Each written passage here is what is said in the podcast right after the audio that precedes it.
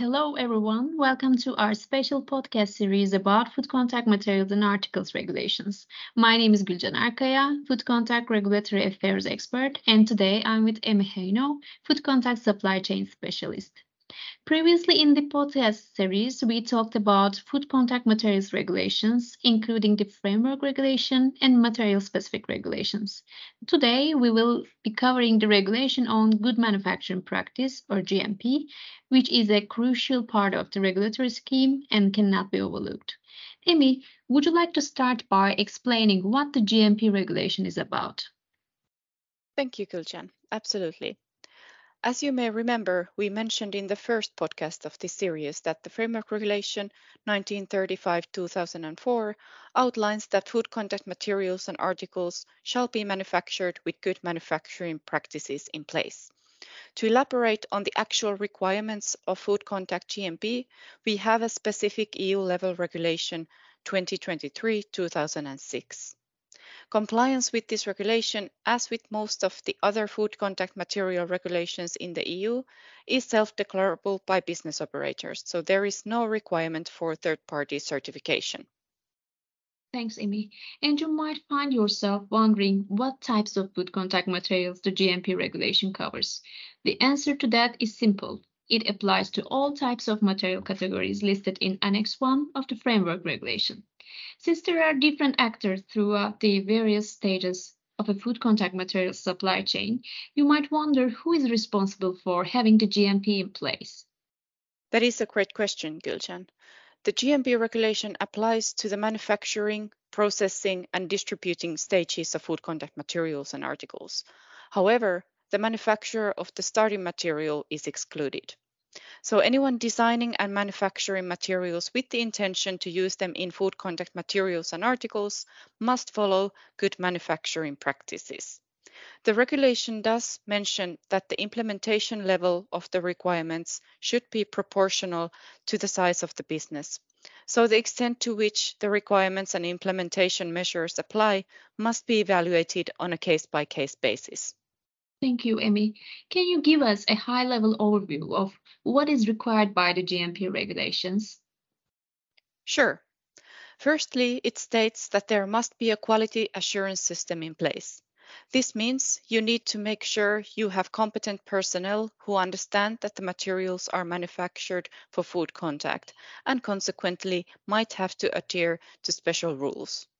It also means there must be adequate equipment, facilities and specifications and standard operation procedures in place relevant to the manufacturing of food contact materials and articles.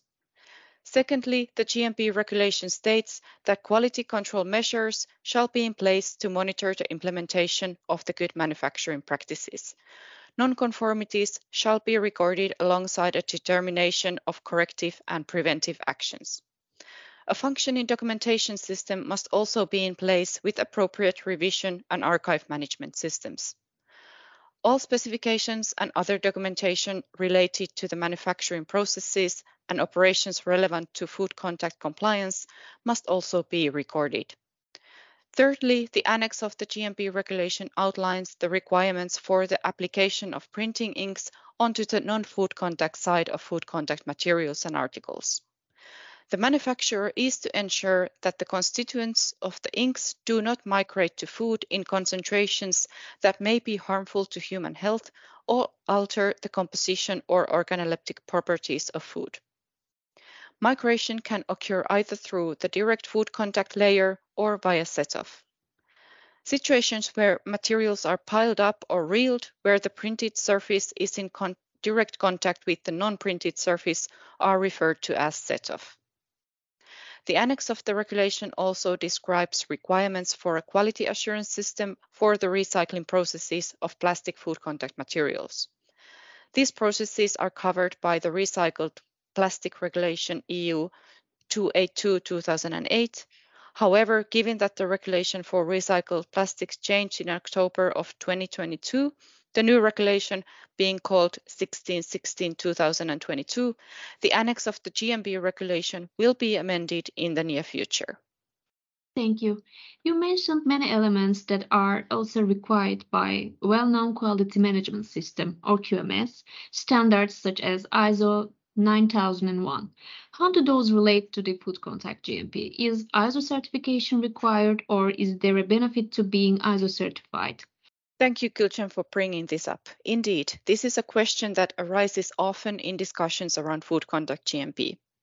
You are right that the elements of quality assurance and control, as well as documentation systems, are elements of quality management system, but there is no requirement within the G M P regulation for a certified quality management system, whether I S O or other. If a business operator is certified to I S O nine thousand one, it does not directly imply G M P compliance either. However, it is a good starting point. In addition to Q M S, business operators must take into consideration the possible contamination risks in the manufacturing and handling of food contact materials and articles. And this is something that would not necessarily be automatically covered in business operators' Q M S. Thanks, Emi. I believe, in addition to the Q M S, contamination prevention and control is really the key factor in the food contact G M P program. Yes, indeed. And adding to that, the G M P regulation is really a tool that ensures materials are consistently manufactured and are not only of good quality, but also compliant with the applicable regulations and limits, batch to batch and year to year. Thank you, Emi. This sums up the topic perfectly. So we would like to thank everyone for listening to this episode. And if you did not already listen to the two previous episodes of our podcast series, we welcome you to do so at your convenience. Thank you and bye for now. Thank you for listening and take care.